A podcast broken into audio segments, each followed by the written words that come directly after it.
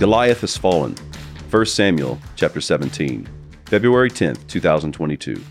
One of the biggest burdens I feel as a minister of the Lord Jesus Christ is to get the Church of God throughout these United States and beyond to grasp that Goliath has fallen. Christians live far too much like Goliath still bellows his blasphemies, when in reality he has been cut down.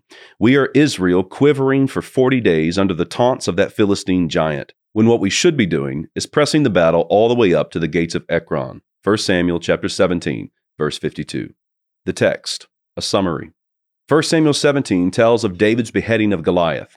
The story begins with the Philistines and the Israelites drawn up for battle. There, the giant Goliath of Gath defied the ranks of Israel. He called for a man to fight with him to settle the matter at hand. But Saul and Israel, hearing this, were greatly afraid. That's verse 1 through 11.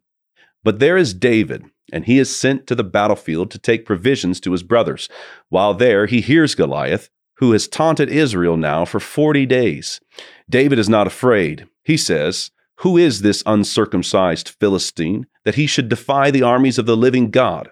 Eliab, David's older brother, rebukes David for presuming that he can do something on the battlefield. As a side note, how often faith and courage is looked upon as presumption and arrogance. Oh, David, you have an overrealized eschatology, says Eliab. We have to live in the already, David, and not be too hasty with the not yet. That's verse 12 through verse 30. Saul receives news of what David said and sends for him. David says he will fight the Philistine, but Saul says he cannot, for he is but a youth, and Goliath is a trained warrior. David points to his experience protecting sheep and striking down lions and bears. Saul then agrees to David fighting and gives David his armor. But David declines that armor since it had not been tested and gathers five stones for his sling, approaching Goliath. Verse 31 through 40.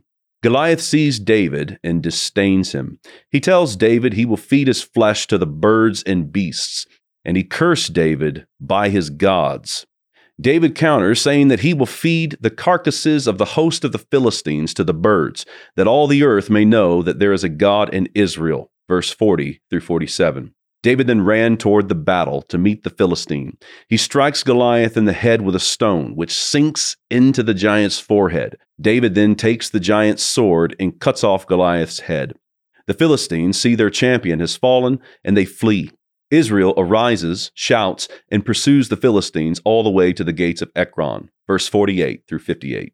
To the gates of Ekron. The Church of God in America is under a spell.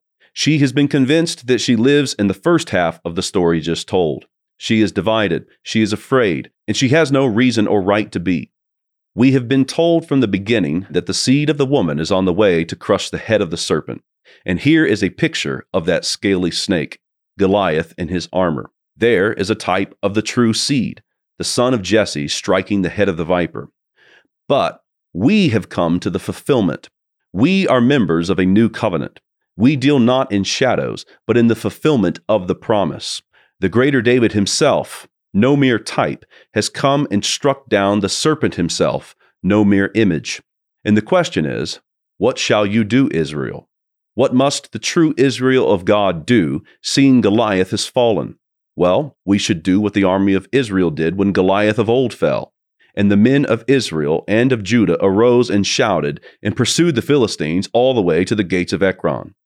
Jesus has told us, Upon this rock I will build my church, and the gates of hell shall not prevail against it. Gates, of course, are a defensive weapon and not an offensive one. So Christ did not say that he would hide his church as but an outpost that will not be leveled by the advancing enemy. He said that he would build his church and there will be no defense against it. So the application for Christians far and wide is this You are a part of the Israel of God. Your life is for her welfare. Everything you do is to be done unto her victorious conquest. Your prayers, your dealings, your home, your work, your children, your all for the coming of the kingdom of God on earth as it is in heaven. And there is nothing that can stop this conquest on earth because Goliath has fallen. So onward to the gates of Ekron. Before I go, I want to let you know about my page on Canon Plus. You can watch all of the Reformation and Revival videos there, and you can see a list of my favorite Canon Plus content. You can also get access to resources from Doug Wilson, Toby Sumpter, and others. Just click the link in the description and take a look around.